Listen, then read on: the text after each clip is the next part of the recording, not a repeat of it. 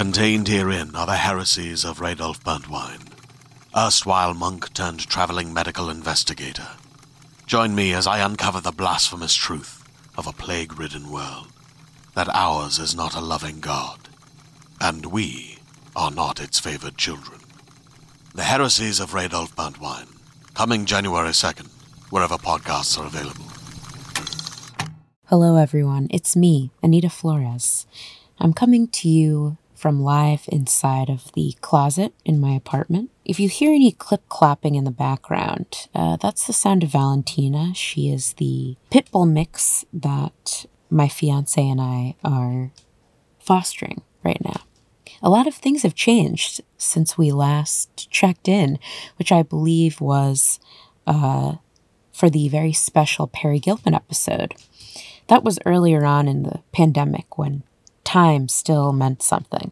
I realized that I've become not as cre- creative. I didn't, I thought that being stuck inside would make me want to work on a bunch of personal projects, creative things, you know, like my podcast.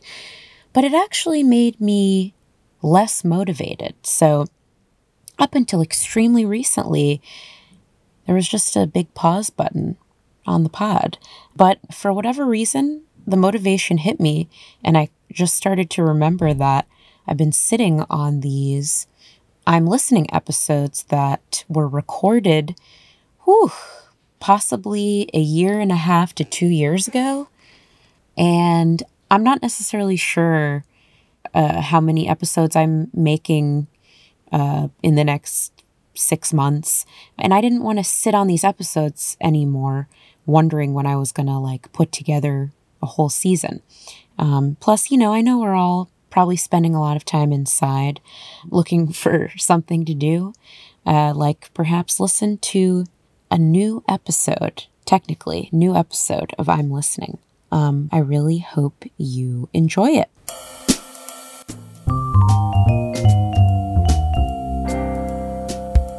Welcome to I'm Listening. This is a Frasier fan podcast hosted by number one Frasier fan, Anita Flores, me.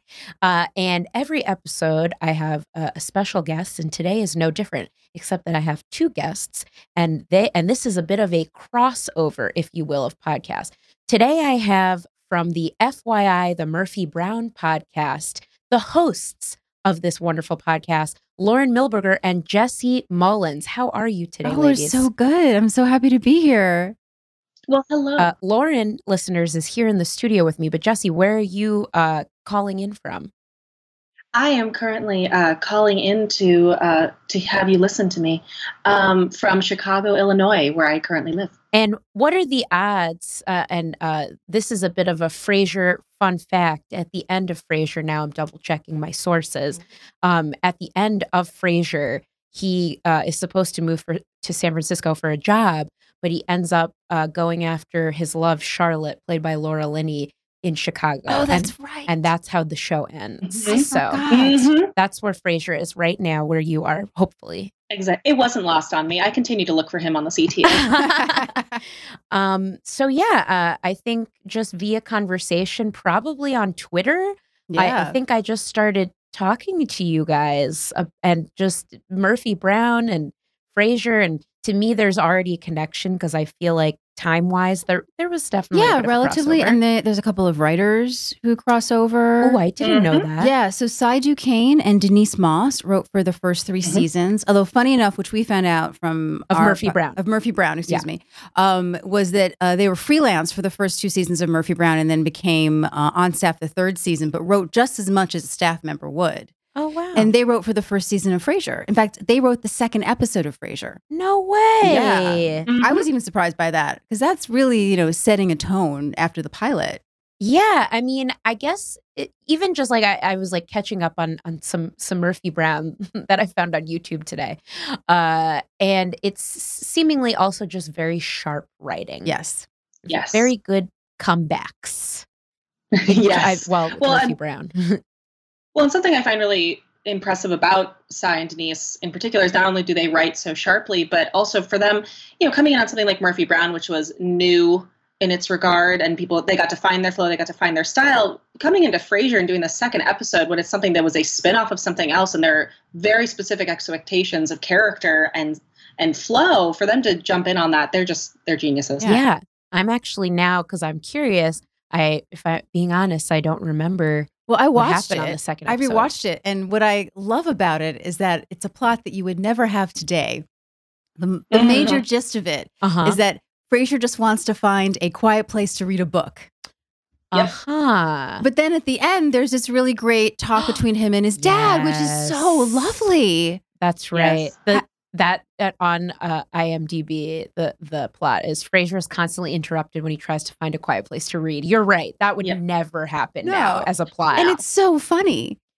because somebody would put their headphones in because smartphones you know we That's right. he just put on he put on some classical music and read and something that lauren and i talk a lot about on our podcast about murphy brown is something that i think is also very similar to frasier is that very exceptional ability to mix drama and comedy into that dramedy that is so specific of that time and the successful shows That's right. Yeah. And actually, today I was because I've now for season three. Um, there are definitely a few guests, or perhaps depending on the order of how these episodes come out, um, there have now been a few episodes where somebody comes in and talks about their favorite show. Like Elliot, Mm-hmm. Eliot Glazer, um, who's great. Um, he's a Golden Girls fan. so yes, we I've about I've listened to him on uh, Out in the Lanai. Oh yeah, Yeah. that's right. Which recently just wrapped, They did, but it had four, I believe, four wonderful years. yeah. Um, Yeah. lost my train of thought. Well, oh, right. We're talking about yeah. Go, S- go similarities. Yeah, well, something similarities. um posed because you posed a lot of these questions to us beforehand to sort of think about it, and something that really dawned on me is that not only are they they sharp and witty and combined comedy and drama, Murphy Brown and Frasier are really about smart, you know, semi-successful rich people. Well, not Mhm. semi successful people, uh, where Mhm. ego gets in their way. Mm-hmm. The comedy a lot comes from the fact that they're brought down a notch because their ego is so big, Yeah, which yeah, is an yeah. interesting balance, and I don't think we see a lot of that today. well let's also talk about all of the career single parents that show up on both of these shows Oh, good point. Well, who else? Because you know, if I'm uh, being honest, uh, part of the reason I wanted to have you guys on Yeah. is just to talk about Murphy Brown because I definitely watched it when it was on, like as in my mom watched it, which is why I got into Frasier because my mom watched it. Um, same So Murphy Brown was on from what was it, nineteen, but not including the new season Yeah. that came out, nineteen eighty eight to nineteen ninety eight. Yeah, 10 years. So yes, that was a little bit that was uh harder for me to remember. And I never really got to see it. Was it syndicated anywhere? It, Nick at Nite? Uh, I don't think Nick at Nite. I mean, it was syndicated No. in the old sort of way in which it was, you know, just sort of over the the, the old way on your local Mhm. stations. Uh, but then, yeah, it didn't really syndicate. It was on Stars Yeah. for a bit. That's why. Um, but I mostly watched it like old school syndicated after the fact. Yeah. And I did Yeah. too. I, I watched it as it aired. I remember uh, both of these shows actually sitting down with my mom, checking the TV guide to Yeah. know when they were, to know if it was a rerun or not. Mhm. And um, I was born with essentially an eidetic memory for some of this stuff, so I remember them very clearly. Right. Um, but then being really excited years ago when Frasier was one of the first of that area to hit Netflix, Right, right, right. and just be bingeable. it, it made a huge difference. I mean, I think Mhm. for me, what sort of uh, dictated the stuff that I got into, like Frasier, I love Frasier, but it had also had to do with the access that I had to Frasier because oh, I, absolutely. I did watch it when it was on, but it also started going into reruns on a few channels, including Mhm. local channels because I didn't have cable.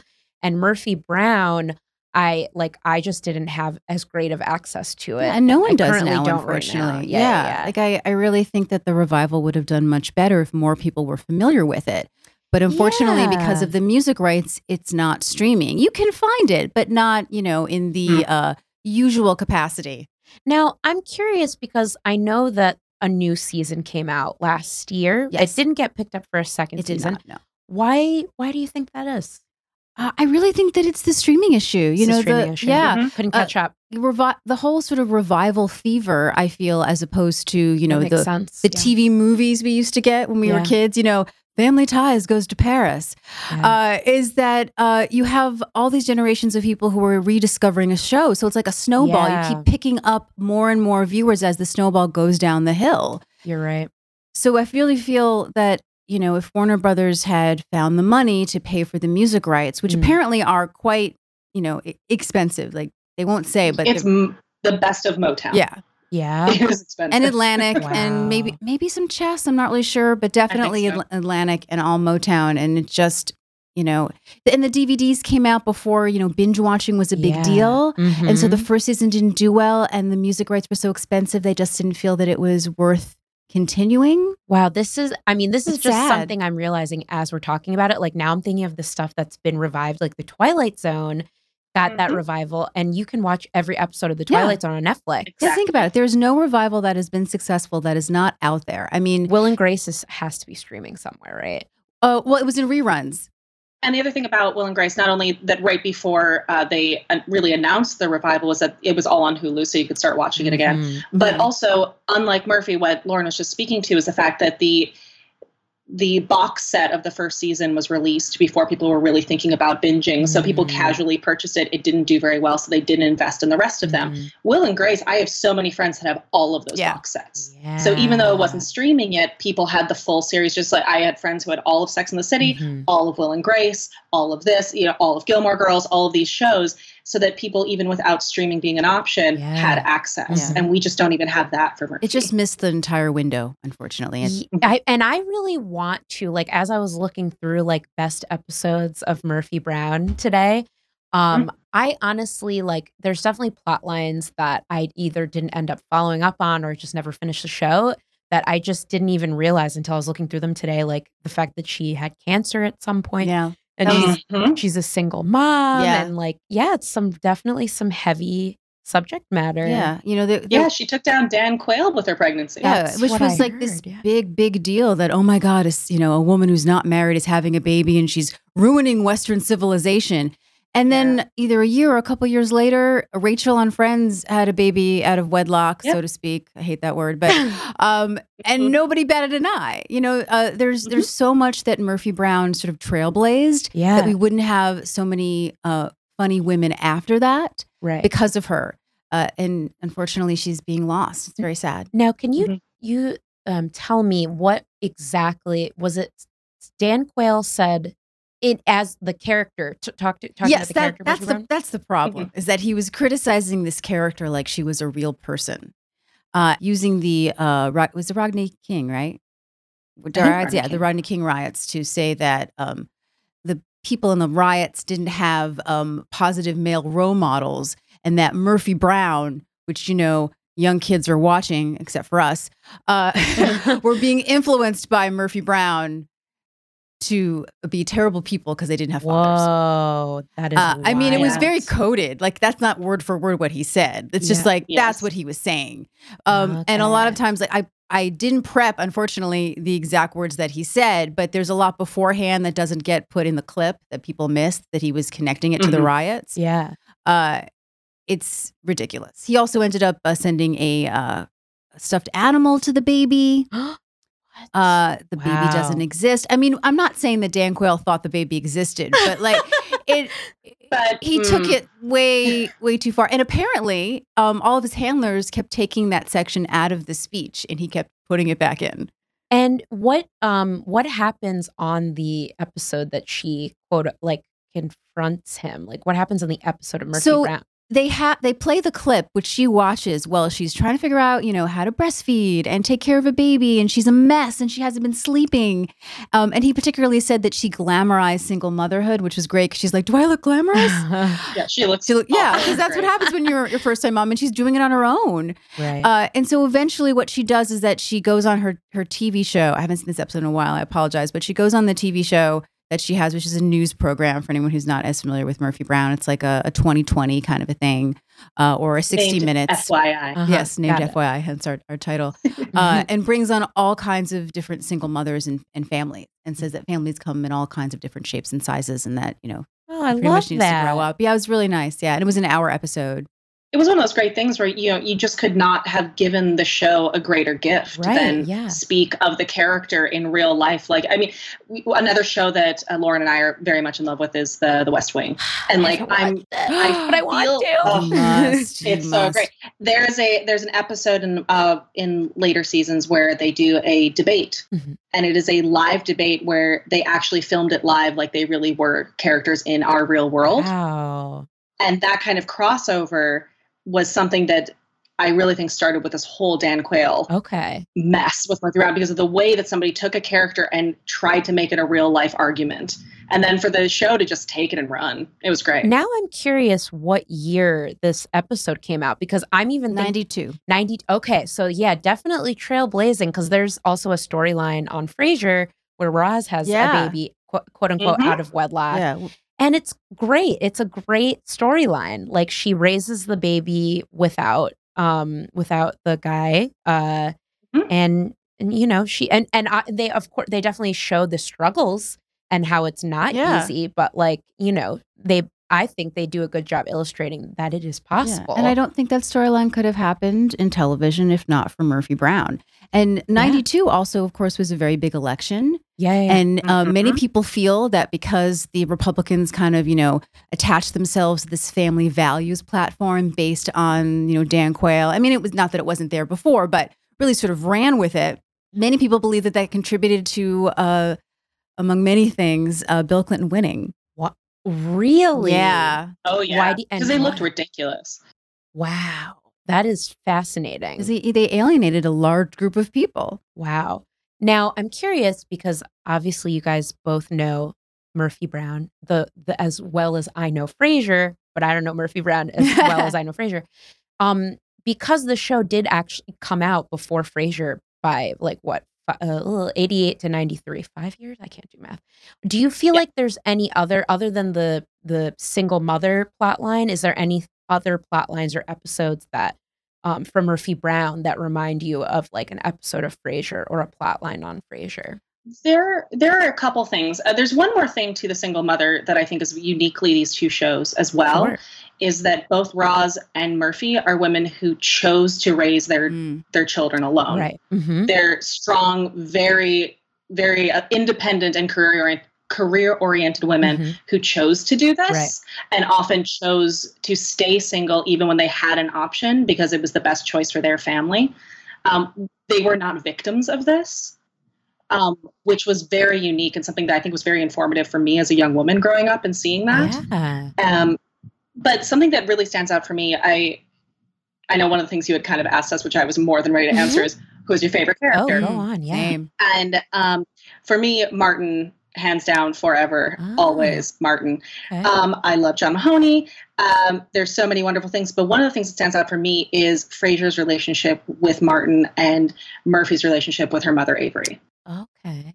Oh, that's they good. are, yeah, they are very, they're not the same. Their dynamics are not the same, but they both are adults with very complicated, but inside very tender baby relationships with their parents. Mm. And uh, I mean, a favorite episode of mine of Frasier is uh, is Breaking the Ice in Yep, season two. the- and when they're fishing. Yep, when they're fishing, and that moment that John Mahoney has to say "I love you" Yeah. and find that that sensitivity, something that Colleen Dewhurst did as Avery Brown, who's one of my favorite characters in all of Murphy Brown, was seeing this woman who, on when you first meet her, you see a very prickly, outer, judgmental, controlling maternal self, and then you meet the sensitivity behind it, and you see there's so much nuance in these characters Mhm. and in these adult relationships with parents Ah. that I think is really key to these two shows. Yeah, something that really caught me when I was rewatching some of my favorite episodes, and I rewatched um, all the episodes that were written by Murphy Brown writers.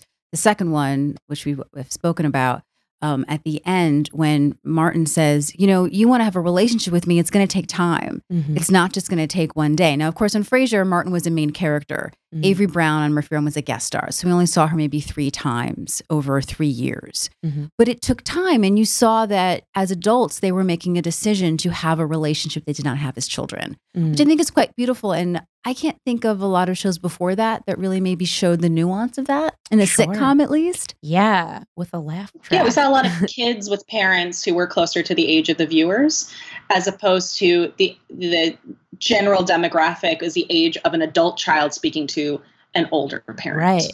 And there's it's just so great to see uh, mature relationships being depicted as opposed to just adolescent. Right. And and age wise, I feel like, I, and this is a guess, but it seemed as if now when I think of Murphy Brown and Frasier, they're both not like I, I'm trying to think what age they start off.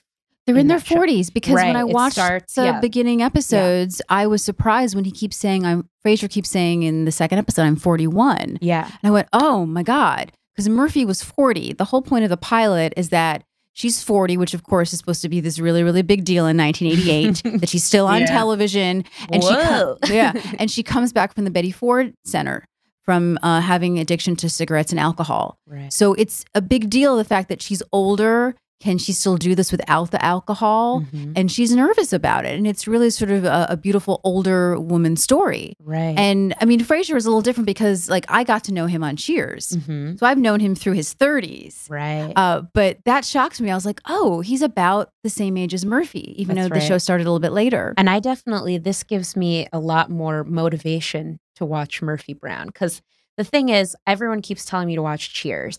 It was before my time. I mean, I will say that I started watching Frasier because it was on and I didn't have cable. Yeah.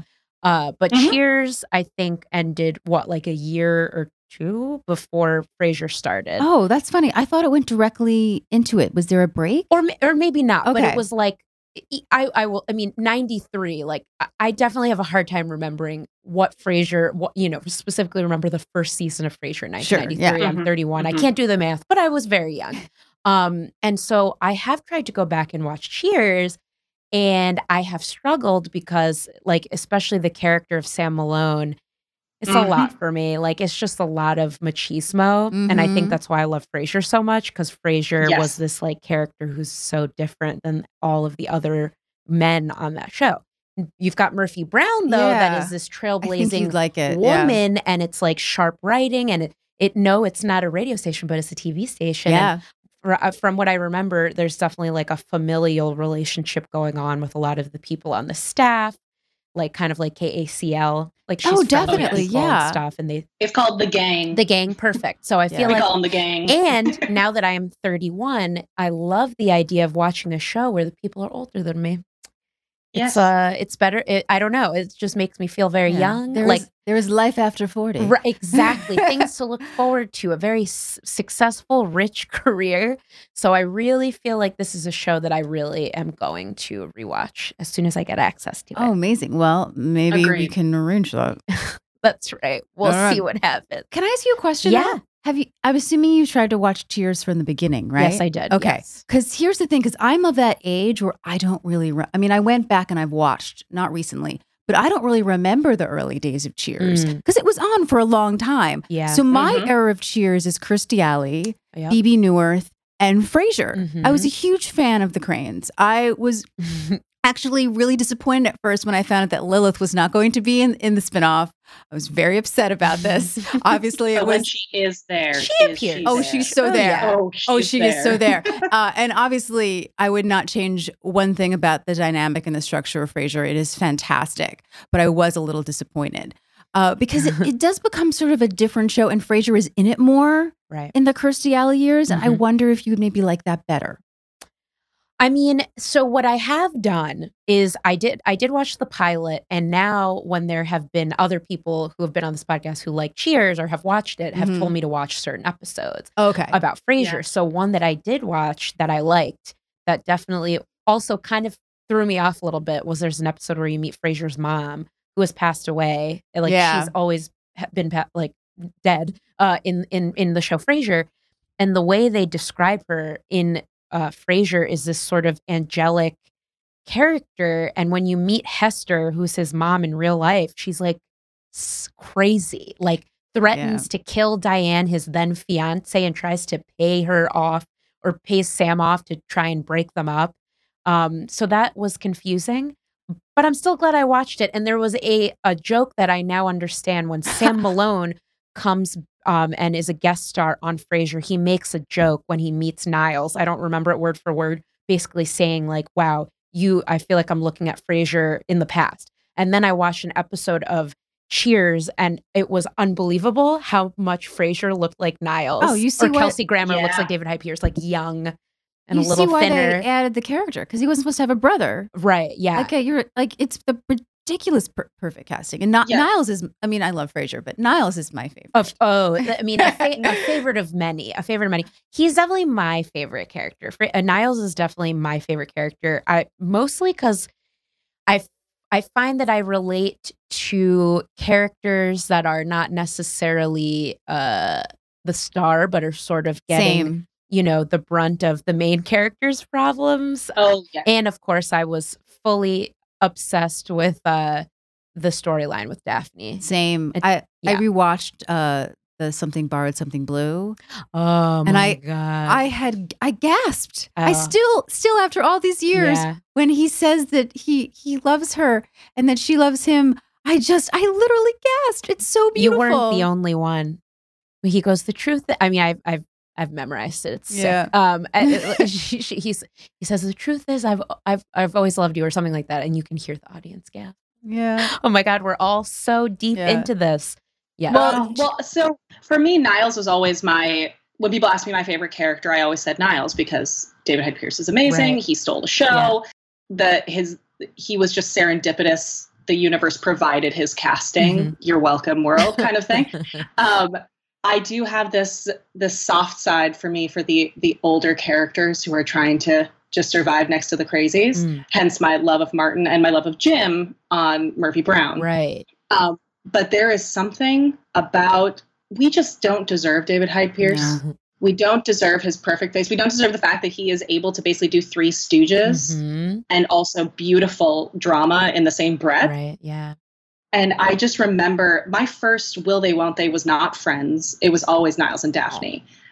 And I remember even being a kid and being worried about when they got together that it wouldn't work. Oh. And the fact that it does is just so wonderful. It says so much about this show and what they craft and the risks they're willing to take. I think one of the best things they ever did was make Niles have to deal with the fact that Daphne isn't the perfect angel he had created. Yeah. Yeah. Mm, Yeah. I th- I mean I Gee. I was never a fan of uh just how they tried to hide her pregnancy uh my with God. the fat It's camp really- thing. However, not Okay, good. awesome. one of my favorite episodes because I definitely am still sort of I definitely tend to be the kind of Frasier watcher that likes to watch everything up until like the se- the season finale of of season 7. However, you know, I, I- I've had many opportunities to rewatch it because it's still on Netflix. And now one of my favorite episodes is this episode where Frasier and Niles go quote unquote into the past.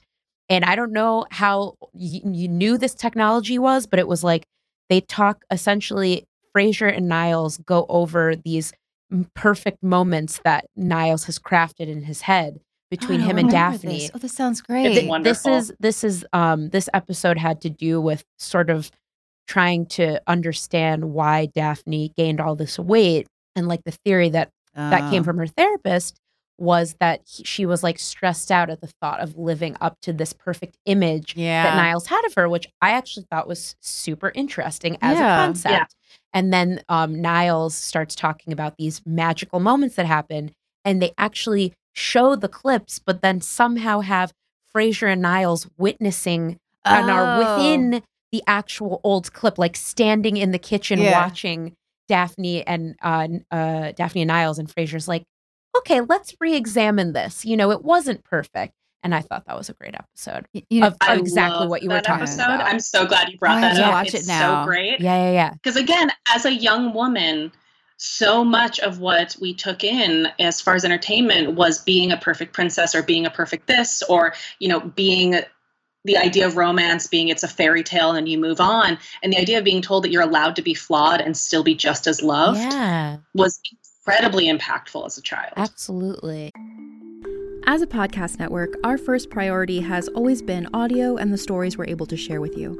But we also sell merch, and organizing that was made both possible and easy with Shopify. Shopify is the global commerce platform that helps you sell and grow at every stage of your business, from the launch your online shop stage all the way to the did we just hit a million orders stage. Whether you're selling scented soap or offering outdoor outfits, Shopify helps you sell everywhere. They have an all in one e commerce platform and in person POS system, so wherever and whatever you're selling, Shopify's got you covered.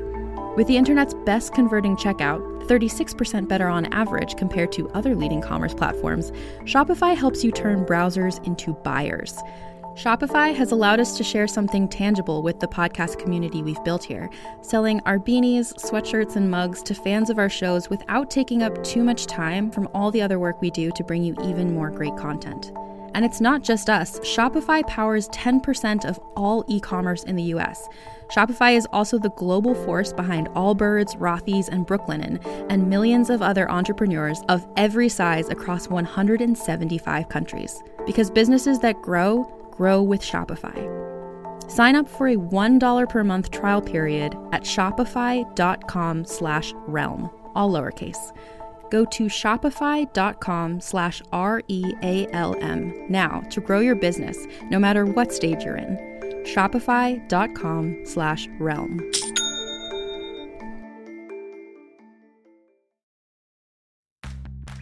Are you ready to shop? Rakuten's Big Give Week is back.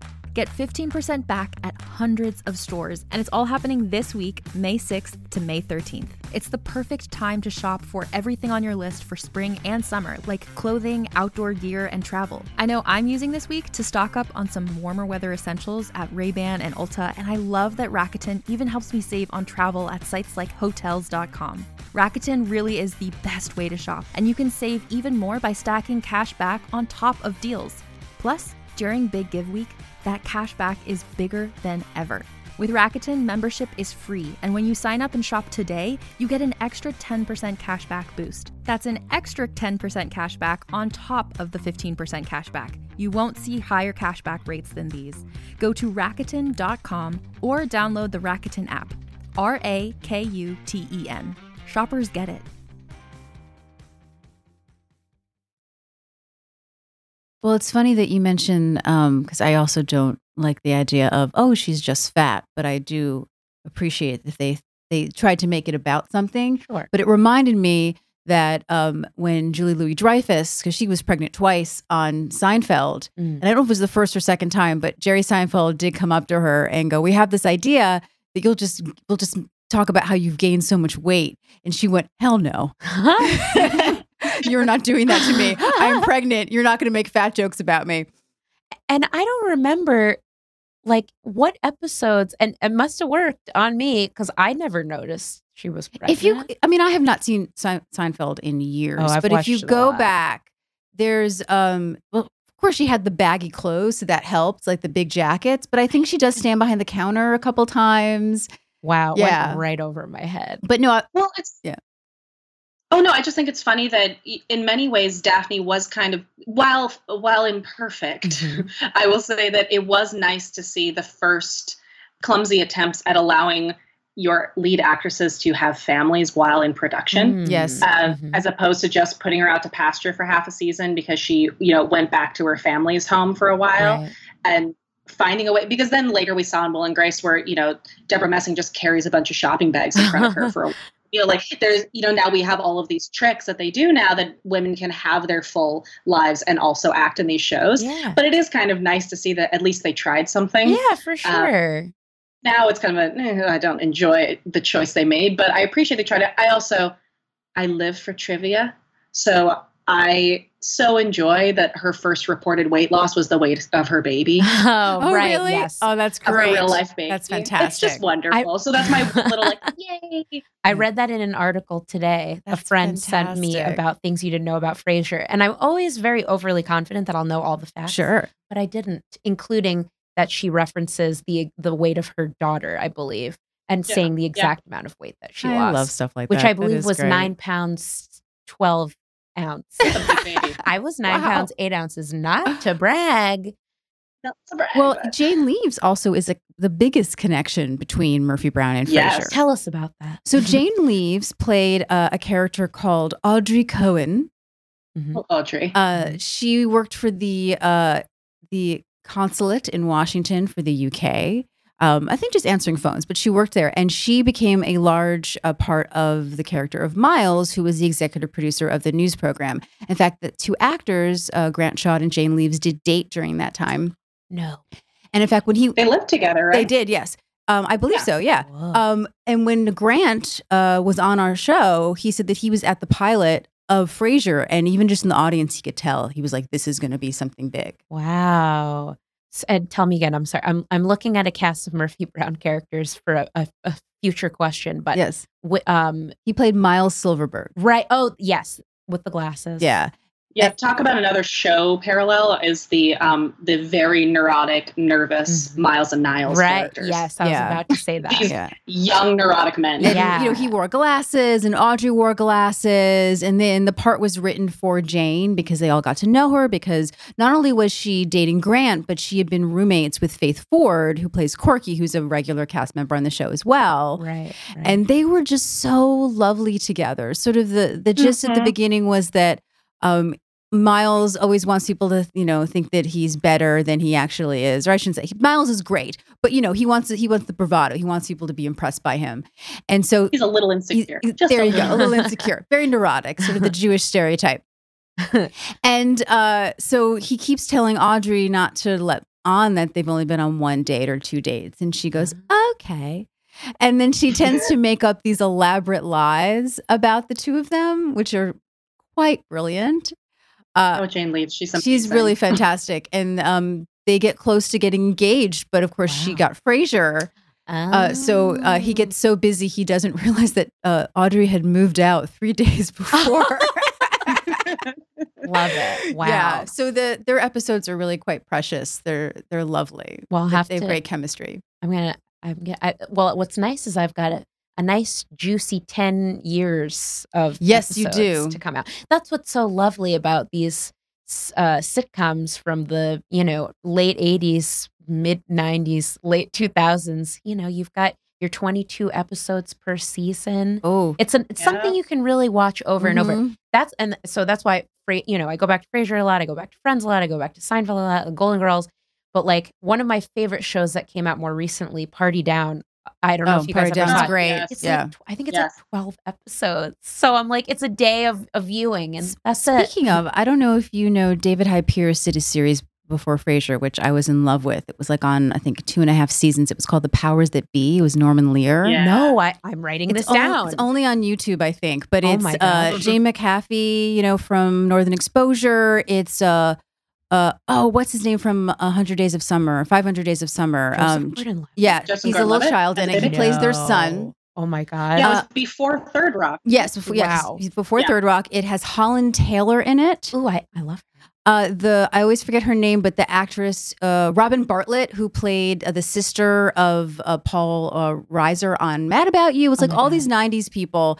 But uh, David Hyde David Hyde Pierce's character is always trying to kill himself, Oh but he never. But like in hilarious, like it's a little dark. It's Norman Lear. wow. Uh, the idea, the concept is that it's a political. Oh, and oh my God, Phil, um, Peter MacNicol is in it. oh my god. It's unbelievable. It just for some reason didn't catch on. I thought that it was brilliant. So he's married to uh, McAfee. I hope I'm saying her name right. Right, McAfee. Right, McAfee? McAfee. Oh, thank you. Sorry. I didn't prep I'm this. sure. it's okay. I want to watch Yeah, this. and uh, and he hates being married to her. And her father is a senator, uh, and uh, her mother is is Holland Taylor. And it's about this this family where you know the senator's having a lot of affairs, and then he finds out he has an illegitimate daughter who's Robin Bartlett from New Jersey. God forbid. and so she's like really like, oh, I'm gonna get in this like high class society, people. and he's so unhappy that like he'll try to hang himself from the blinds, but they'll open. Oh my god. It's amazing. And then he falls in love with the maid who is very monotone. And so the two of them are just like, I love you. I know I love you too. It's so great. So any David Hyde Pierce fan needs to find this show. Honestly, I think it's truly an audition for Miles because one of my one of my favorite things that I think Miles or has Niles? to- Oh, You mean Niles? I'm sorry. No. Oh my gosh! I see, there's too many similarities so between the shows. and they they're so close. One of my favorite things about Niles, and I think something that informs the comedy of Frasier over time as he becomes more and more a focus of hilarity, is that it they always end up in the most ridiculous situations, but they're still somehow completely relevant to plot. Oh, Mm. for sure. But they only work in this very like noises off kind of farcical world. It's very theatrical. And- it's a very theatrical Yes. world. It is, and it's so it looks. I mean, if you watch it now, having seen Frasier, it looks like an audition for Niles. Yeah. Yeah. All right. I'll have to check it out. I mean, the, the most amazing piece of physical comedy I feel like I've ever seen on television is the Valentine's episode. right. Free Valentine. With Yeah, Valentine's. it's- Brilliant. And it's the when people ask me about Frasier, it's the first thing that I think of. And there are no words, and it is the funniest thing. Except watching it again reminded me that I had forgotten that I used to watch Frasier, and I would love the farcical aspects, which of course are you know the majority of the episodes, but it would make me uncomfortable, which I don't know why. and I knew it was going to happen, and I still was like, oh, ooh, ooh, even though I'm laughing, hila- like I think Mhm. it's so funny, but for some reason, farces makes me look farce uncomfortable. is farce is a uh, the the pin uh, the pinnacle the the I can't think of the word. You know, the thing about Frasier is the first thing I think of is farce. yeah. and I've talked at mm-hmm. length about farce When they go up to the Joe cabin, Keenan. all the door slamming, it's That's literally right. like a Moliere Oh. comedy. the ski lodge. I wrote down the Ski Lodge episode, and I Lodge, was like, it's a classic because it's Noises Off meets A Midsummer Night's Dream. Oh, good one. Ooh, I don't know what's noises off. Oh, it's a great play. Oh. Jesse, take it. it's so it's it's truly especially in like regional theater around the country it is the epitome of farce It is. Um, I don't want to ruin it because it's too funny and if you read it you'll be laughing out loud but essentially imagine a lot of doors and a backstage on stage dynamic where people are constantly just going in and out slamming doors missing each other wrong person ending up in bed it's Yeah, like an actor's it. actor's It is- nightmare. And then, oh, Yes. I believe the first act is the front of the house, and the second act is the back of the house. Yes They turn the stage. It's a movie with uh, Christopher Reeve and uh, and uh, Michael Caine. I mean, I think the They do- stage production is uh, better just because it's hard to replicate Yes. that, but I ha- there's an immersive production of it in chicago now immersive. that i really want to see where you're actually going backstage with them and through the doors with them Wow. Sounds cool. All right, I have a very important uh pivot, Okay, which is please. here. This is something I've been having fun do now. Whenever I'm like gonna be talking about Frasier in another show, I like to try and cross universes. So here's my question. Um, now, and I kind of want to play this game because I don't know Murphy Brown as well, so I want to see if I'm good at Oh, great. I'm basically here's here's the what I want to put out there. Um, from the show Murphy Brown, who would be? Let's start with Friends. Who would get along? Who who would get along on Murphy Brown with what characters from from Frasier? So, or, or even just Oh, have parallels or similarities. So, based off of my knowledge of of Frasier and of Murphy Brown, I immediately think that Corky would get along with Daphne. Yes, Yay or yeah. nay? yeah. yes. Now, is am I right that Corky, from what I can remember, is definitely like kind of bubbly? Yes, she's a former beauty Yeah. queen. Oh, and I love her name. Yeah. Corky. Yeah. Um, okay, Miles, I feel like I feel like he'd be too neurotic around Niles. So I don't they just encourage each other. Yeah. I do think. I do think that Bulldog would have a great time like giving Miles a wedgie. Yeah. Oh, can we talk about Bulldog? Go I on, Love yes. Bulldog. yeah. He's Oh. one of my favorites because one of my absolute favorite pieces of business is what is this? This is Toby Estes. Oh, there it is. Because it's hilarious, over the top, and still like actually like a thing that happens in real life. Well, knowing that Always. knowing that that actor is gay in real life Yeah. gives it a Mhm. whole nother level of parody that Oh, I yeah. didn't see when I was younger and now I do. Well, I, one of the episodes I watched, uh, Claude Claudette, I think the, the woman who works, uh, there's like a waitress at one ep- in one episode, and she asks if he's gay. Uh yes, I uh, Yeah. yes, I think I vaguely Yeah. remember that. That I think that's come up more than once. They definitely make a joke about it. Yeah. Um uh, Oh, yeah. now Jim Dial, whenever I um look at Jim Dial, he always kind of reminded I mean, he's a he's an anchor on the show, Yeah, he's the lead is anchor. The Yeah, he- Yeah, the old school. he anchor. really Mhm. he reminds me of Stone Phillips. That's who he reminds me of from Dateline NBC. I don't know if that Oh, there's very much a bit he, of that. he has that Very- yeah. sort of granite jawed more like lovable. that voice. Um Mhm. but I'm just from what I've seen, I feel like I do see a hint of Niles in him. I don't know. What do you, No. or no? Not not in a bad way. Oh no, no, I'm so in love with the idea of Jim taking Niles under his wing. I just I could see this mentorship. yeah. Yeah, and I feel like Niles is always impressed by celebrity. Yeah. And Oh I mean, yeah. they both are, but you know, oh, you are the painter of the time, or you wrote this book, or you run the wine club. That they, that I think Niles would just feel like, oh, I am with the great Jim Dial. I do feel like it would be in one of the the many episodes where Frasier and Niles fight for favoritism with Jim. Inter- yep, I could see that. I, I think that they would both be vying for Jim Dial to choose them Mm, for mhm. dinner. Yeah, yeah, yeah. Mhm. Wanting to be part Yeah. of the same Yeah, he- wine club. Yes, and and Jim would not have the energy for it. Yeah, that's the great thing about Jim is that um, when uh, you finally like get his patience, he he's a little bit more relaxed in the things that he does. Um, we just reviewed an episode, or reviewed, we just covered an episode where there was a secretary who just would not stop talking about her day. And then finally, she's talking about a headache. All the, well, not her day, but like the bad things that are happening to her. It's just so depressing. And she Right. says, "Well, and I have this headache." And he goes, "Well, could be cancer."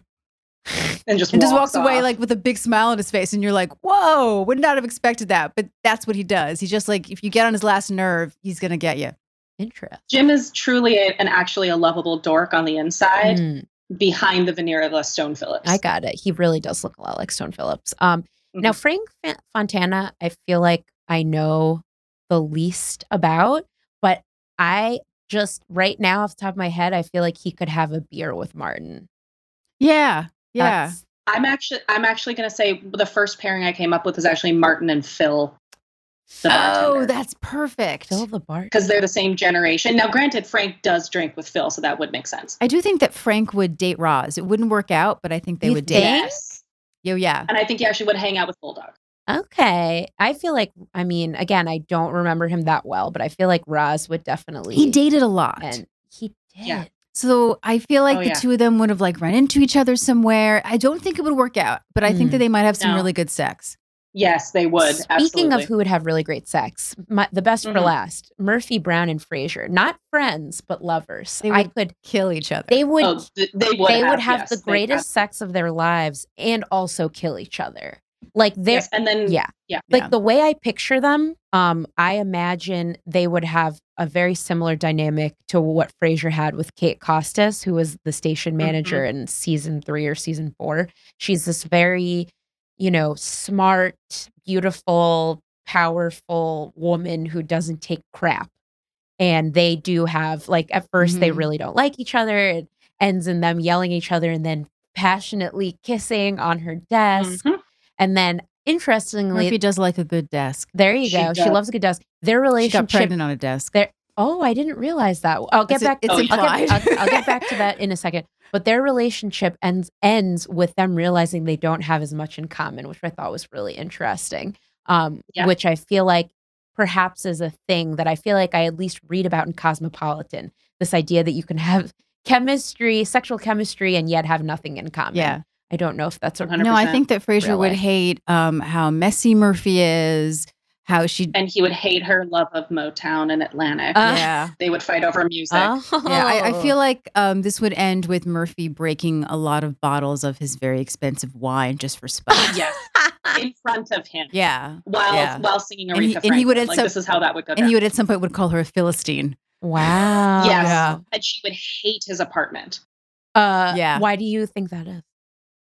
She lives in a wonderful townhouse Okay. that's full of high ceilings and wood accents and a Tiffany lamp and a lot of lived in nice plush fabric. Mhm. And a lot of sort of Um, like eccentric things like the beautiful very vase, but there is a, uh stuffed snake on it. Although, in fact, something I forgot to mention, which is similar, sorry to sidetrack a bit, but the same art director, Roy Christopher, is the same art director for Murphy Brown. My God. I Yeah, mean, 90s. I think she would find Frasier's place too uppity. okay. Yeah, I too got it. pretentious, you know. I Yeah. mean, it is very uppity. Um, It is, which is why we love him. now, separately, a thing that I think the two shows have in common is a well, with Murphy Brown, it's more of a gag, but the secretaries. I want to tell. Oh yeah. So there's a lot of um, secretary montages on YouTube that I've Mm. had a wonderful time looking at. Um, They played them um, at the studio for the revival, like before. Not those Yep. particular ones, but they would do like, Oh. here, let's get you guys laughing. Here's a bunch of the secretaries. so um, for me, the crossover here, the quote unquote crossover, is uh, the celebrity callers on Frasier, Yes. which they always show at the end of uh, the each season finale. I love called that they do that with the pictures. I know. I do too. Now, here's what I'm curious about. Um, well, number one, uh, each of you, who do you have a favorite secretary cameo on uh, Murphy Brown? so quick clarifying question. Yes. Celebrity cameo as a secretary or secretary? Okay, so, ju- mm, well, because 'Cause there are a let's do both. Let's do both. Character actors. let's do both because I know that there are non-celebrity secretaries and celebrity secretaries, or people that later became celebrities, such as or famous, like Michael Richards, aka Kramer from Seinfeld, was Yeah. a secretary. Well, he's not in Murphy Brown. He's a secretary in Seinfeld. That's the difference. Oh, oh, actually, right. Yeah. Okay, let me clarify. so I'm thinking of an episode of Seinfeld Yes, you- where Kramer uh, moves to LA is part of a plot line where he is mistaken for being a murderer, um, but and also makes a cameo on Murphy Brown. Did that cameo actually air on Murphy Brown? or It did not. Seinfeld? It was only on Seinfeld. And in fact, it Oh. was a trade off because they wanted to happen on Seinfeld. So Diane English said, You'll owe me a favor. And then Larry David and Jerry Seinfeld ended up being on an episode of her second show, Love and War, to help the ratings. Like like a brief little scene at the end, like a little cameo. But it was like, okay, Okay. fine, you can you can do this, but um, I'll, you owe me a favor.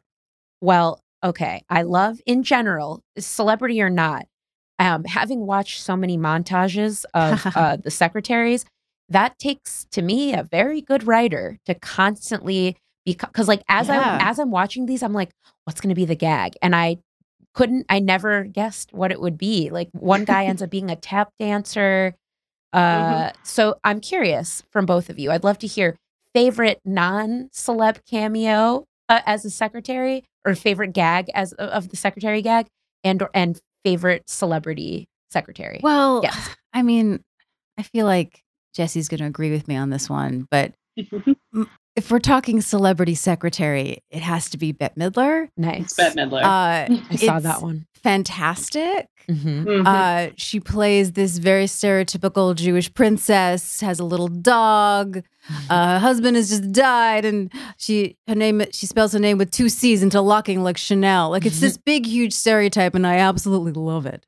It was this from the series finale. It is from the finale, which has a Oh. lot of celebrity cameos in it. Uh, Julia Roberts shows up. It's random as hell, um, but great. I will say that, yeah, that the celebrity secretary always comes back to Bette Midler because it was just the get. It, it was the perfect get. There are a couple that stand out for me that are not uh, Bette Midler. Uh, Marcia Wallace, Mm. uh, when she came in um, with the Bob Newhart references, and then th- though this one I don't necessarily count because it's actually a full plot line, is Leslie Jordan as Kyle. Okay. Yeah, Um, he's Les- great. Leslie Jordan. I, I'm looking her up. Him. I'm Him, looking actually. him You'll- you You will, him you will from know Will him from Will and Grace. Grace. Oh, Will. Oh, look. When you type in Leslie Jordan, Will and Grace episodes comes up. Oh, yeah. Of Yeah. course. Yes. I. Yes. He's I love him. amazing as Kyle, but that's actually the episode is about Kyle and Kyle trying to get back on his feet, and he's as part of the episode is a secretary.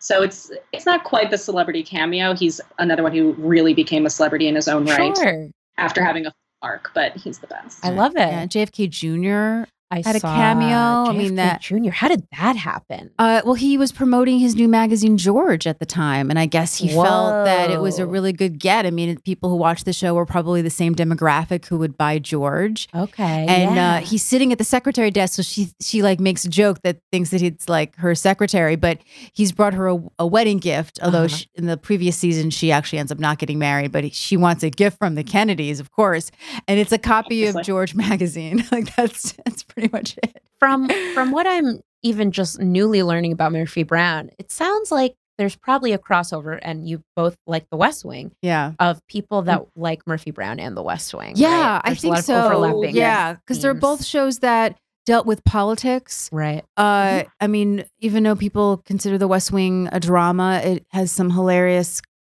comedic moments.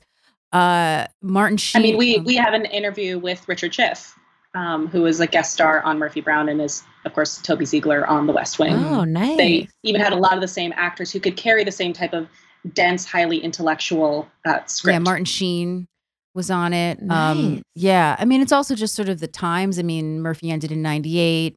Uh, West Wing started in '99. okay. um, Six seasons. Yeah, so I think it just has a a, a familiar uh, tone to it that you know goes to both demographics.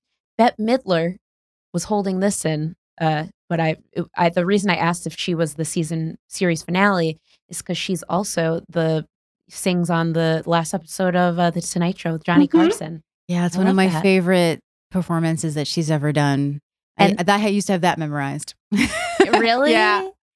The whole letter she does in Johnny Carson, I used to be able to do when I was a kid. And then I feel like on another show they sort of parody that, Well, it's The Simpsons. or was it? It might have been. I mean, the there were a lot of Sanders other- show. Probably. I mean, that became a, a staple of goodbyes. Yeah, It was, uh, you know, it, was actually the second to last episode because the last episode was like a clip show, which is weird, but it was the last Yeah. one where they had an interview and it was her and Robin Williams. Marc Shaiman is at the piano. wow. Uh, Jennifer Lewis is one of the backup singers. It's it's incredible. You know what it might Mhm. be?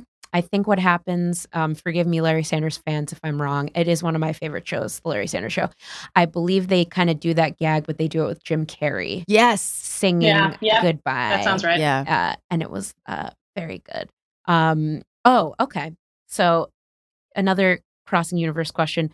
Of all of the, I have my answer to this, but of all of the Frasier, main Frasier characters, who do you think would have been a really good cameo uh secretary secretary cameo i already know mine I mean, I thought I think it would be hilarious if it was Jane Leeves. Yeah, me as too. Daphne. that's exactly Like you look really familiar, but I don't know if they could get away with that. well right Honestly, yeah I, I was really torn on this. I've been thinking about this, trying to decide because I'm trying to decide if I want things to go well for Murphy or go badly per usual. Um, because on one side, I really want her to have to go toe to toe with Roz. oh Um, oh. and just have the two of them deal with each other, Sure. um, as well as like Bulldog, which she would just Oh. take out in a Oh, second. yeah. He'd probably just cry. Mhm. Um, but I actually, I I love the idea of um, her having to deal with Lilith. interesting oh my god. lilith you know what i feel like i My didn't even childhood think heart just of Lilith, Lilith and uh, Daphne. For me, uh, originally it was just Daphne. I was thinking, but I feel like with the secretary plot line, there's always like a thing you have you learn about them where you think they're going to be Uh-huh. normal and then they're not. And Yeah. for Daphne, I feel like she's got the whole psychic thing working for her and her like oh crazy yeah, family Murphy would hate that. her crazy family Yeah. stories. And then Lilith, I wonder if it could be a thing of like analyzing people or suddenly becoming like a psychiatrist or psychologist. I I just love- imagine a love that. full stare down of the two of them yeah, as they both just try to figure out how to move forward sure. across Yeah. a desk. Like they're just, I would just love it so much because I think there's also something. Of, Frasier's got the Lilith complex, and there's something about when he's with powerful women Oh, that yeah. turns him on. I think that's the same reason I oh, think he and. Murphy would have had a really good oh time. Oh my God, they would have had the greatest time. Also, now thinking of who Murphy Brown, I could see her being friends with it, Roz for sure. yeah. Her and Roz. Oh man, Yeah. I could see that. I could see a cop show starring them, even though neither one of them is please. cops. Oh my God, I want to see this. I want to see this. I want to see Lilith and Murphy Brown in a scene together. All this stuff is making me very, very happy. Yeah, I want to watch. Um, I- I'm trying to think because like there's a show called uh, there's like a show about female detectives on USA. There's so Mhm. many. I can't. I can't even Be think like of Cagney and Lacey. Cagney Lacey. Or, yeah, I was like, should it be called Murphy and Roz or Brown and Hmm. Doyle Brown and Doyle. Brown and Doyle. They both Doyle. want to go by their last Yeah. names, just like them. or their attorneys? Mhm. Yeah, I would love to see. So there's a famous scene um, with my beloved Mama Avery, um, Avery Brown, where at the end of the episode, much like Murphy, we finally see how similar they are, where she starts dancing around the living room, singing to uh, to jazz. Oh, just this crazy moment, and all I want is to see Avery Brown singing alongside John Mahoney. John Mahoney's Oh. when he's trying to make up his song and doing the worst scat scatting you've ever heard in your life. I just want to see the two of them at like karaoke. I mean, Oh, that's another I thing too that. that. I feel Frasier and Murphy Brown have in common is the caliber of actors. Like, Oh, um, yeah. how many Tony winners Lot of were on stage. Frasier? A lot of stage people. And growing yeah. up, I I looked at you know Christine Baranski and David Hyde Pierce, and I went, oh, here are these character actors. They're like the second banana. They this is the trajectory of their career. This is what they did. This is what I'm going to do. Uh, I mean, I, one of the episodes I was rewatching, which is one of my favorites, uh, which is Merry Christmas, Mrs. Moskowitz, when Frasier pretends to be Jewish. Great, great episode. I love it so much. Um, is that A the lot mo- of farce. A lot of farce. Uh, the mother is Carole Shelley, who uh, was in the original production of Wicked. She unfortunately passed away recently. Um, she won a Tony for um, Elephant Man. Um, I remember once watching an episode where um, Linda Stephens was in it. She wasn't even an, an LA actress. She, Yeah. she had a very few film credits. I mean, I'm sure it was hard to find older women for comedic parts, but I had seen her as the uh, wife in Damn Yankees with actually Bebe Neuwirth. I didn't see Bebe Neuwirth in it, but it was that production. Wow. Uh, because I love that production so much. And then when I saw her, I got super excited. I was like, it's Linda Stephens. there's definitely there's definitely a lot of um stage actors. yeah, it's Frasier. incredible. Qu- Oh, oh, Katie Finneran, who also was in the revi- revival of Murphy Brown Yeah. recently. There, there's a. I'm so- This is so important. The show that I couldn't remember the name of is Rizzoli and Isles Ah! On the on the new uh, T- uh, TNT. Excuse me, not USA. It sounds like a Roz pun. um. Oh, I saw her on stage too, actually. I saw uh uh Pierre is Pierre, how's you say her name? Pierre Gilpin? Peri Gilpin. Per- Peri Gilpin, excuse Peri me. Gilpin. Oh, I'm thinking of somebody else. Wow. Spelled P E R I. uh, Um, I saw her in uh, Midsummer Night's Dream uh, at the New Jersey Shakespeare Festival. Amazing. Not only am I a, a massive uh, 90s television fan, but uh, Frasier, when it came back onto Netflix, became a really big deal for me as a working, struggling actor in New York. And so it was often what I was watching in the background while I was getting ready for auditions and so on. And one day I went in, and my very first big role I ever booked in a national commercial is because of Frasier. No way. Yes. Cool. Yes, I was binging it so much. I was in this like improv commercial audition, and they held me back after a bunch of people and then asked if I knew any TV theme songs. I could not think of a single one except for tossed salad and scrambled eggs. Ah. And I did my best Frasier impression, and they told me right there that I booked it. nice. Oh my god! Wow. All because of Frasier. I love that. You know what? I uh you know, rarely do a lot of acting. I mean, I'm I'm a comedian and I like I had to audition for like a host sizzle reel thing and I um I ended up picking a monologue from the birdcage that Nathan Yes, Lane does. did. I did. Um, but now you're fully inspiring me. And now I feel like if I ever get this opportunity again where I have to do a monologue, I should do one from Frasier, especially because I know Oh, the entire show so and no one would know that it was from Frasier. You could just say this is name the name of the episode is the play. No one would. I'd be okay with them knowing it was Frasier. Um, ge- Same. uh, in general, I get one of two reactions to Yeah? me telling people I'm a Frasier super super fan or that I have a podcast, which is kind of like, uh, "Who are you? I I don't know Frasier." Okay, and then the other one is like, "Oh, I love that." It's, Yeah. it's one of two reactions. We get the same reaction. We get the yeah, same. same Yeah. thing. Like, oh, oh. Yeah. You know, like it's yeah, it's definitely like that. Well, my thing is that um I always remember that Frasier helped me with my SATs. and how? of course he did. Because when I was studying for my SATs, I could only really watch, my mother would only let me watch really like my favorite, favorite shows. So I'd have to study up until it started. So like that's about like Murphy Brown and Frasier's on about nine. So I have to study Mhm. my, my SAT words like pretty much till I got home from school. Uh, and then I could take a break and I could watch Frasier. And I remember studying words and then seeing them on the show. And because I would hear them, because I'm definitely more an auditory person, in a sentence, I would remember them for the test. And I remember a couple of words, not at the moment that I was like, oh, I remember that because it was in a word, a sentence on Frasier. And Well, I, ju- I just Frasier learned Crane it. would be so honored. Yeah. Hear that, young listeners? Mhm. Now there's a reason to watch Frasier to help with your Mhm. Yeah. SATs. And on that note, um, oh, wait, can I add something really quick? go go for it. One second. Uh, David Hyde Pierce once opened a door for me.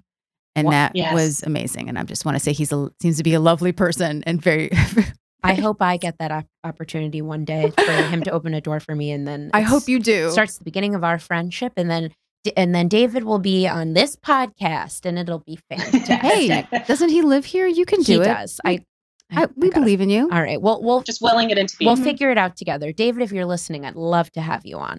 Um, and on that note, I want to thank uh, Lauren and Jesse for uh, joining me for this wonderful episode. I feel like I've learned so much about Murphy Brown, and now I really want to watch Murphy Brown. And I really want to continue watching Frasier. This was such a lovely thing to go down memory lane and I'm so remind myself how funny the show is. It's great. And You know what? I've I've got a wedding to plan. I've been trying to play things that I already know, so I don't just watch the TV show in front of me while I do all the things. And now I'm just going to turn Frasier back on and do that. fantastic. And uh, and uh, Lauren and Jesse, uh, you know, where can people find you? What uh, how how should they continue following your work? Uh, yeah, I am on Twitter and Instagram at Lauren Milberger, and Milberger is spelled M I L B E R G E R.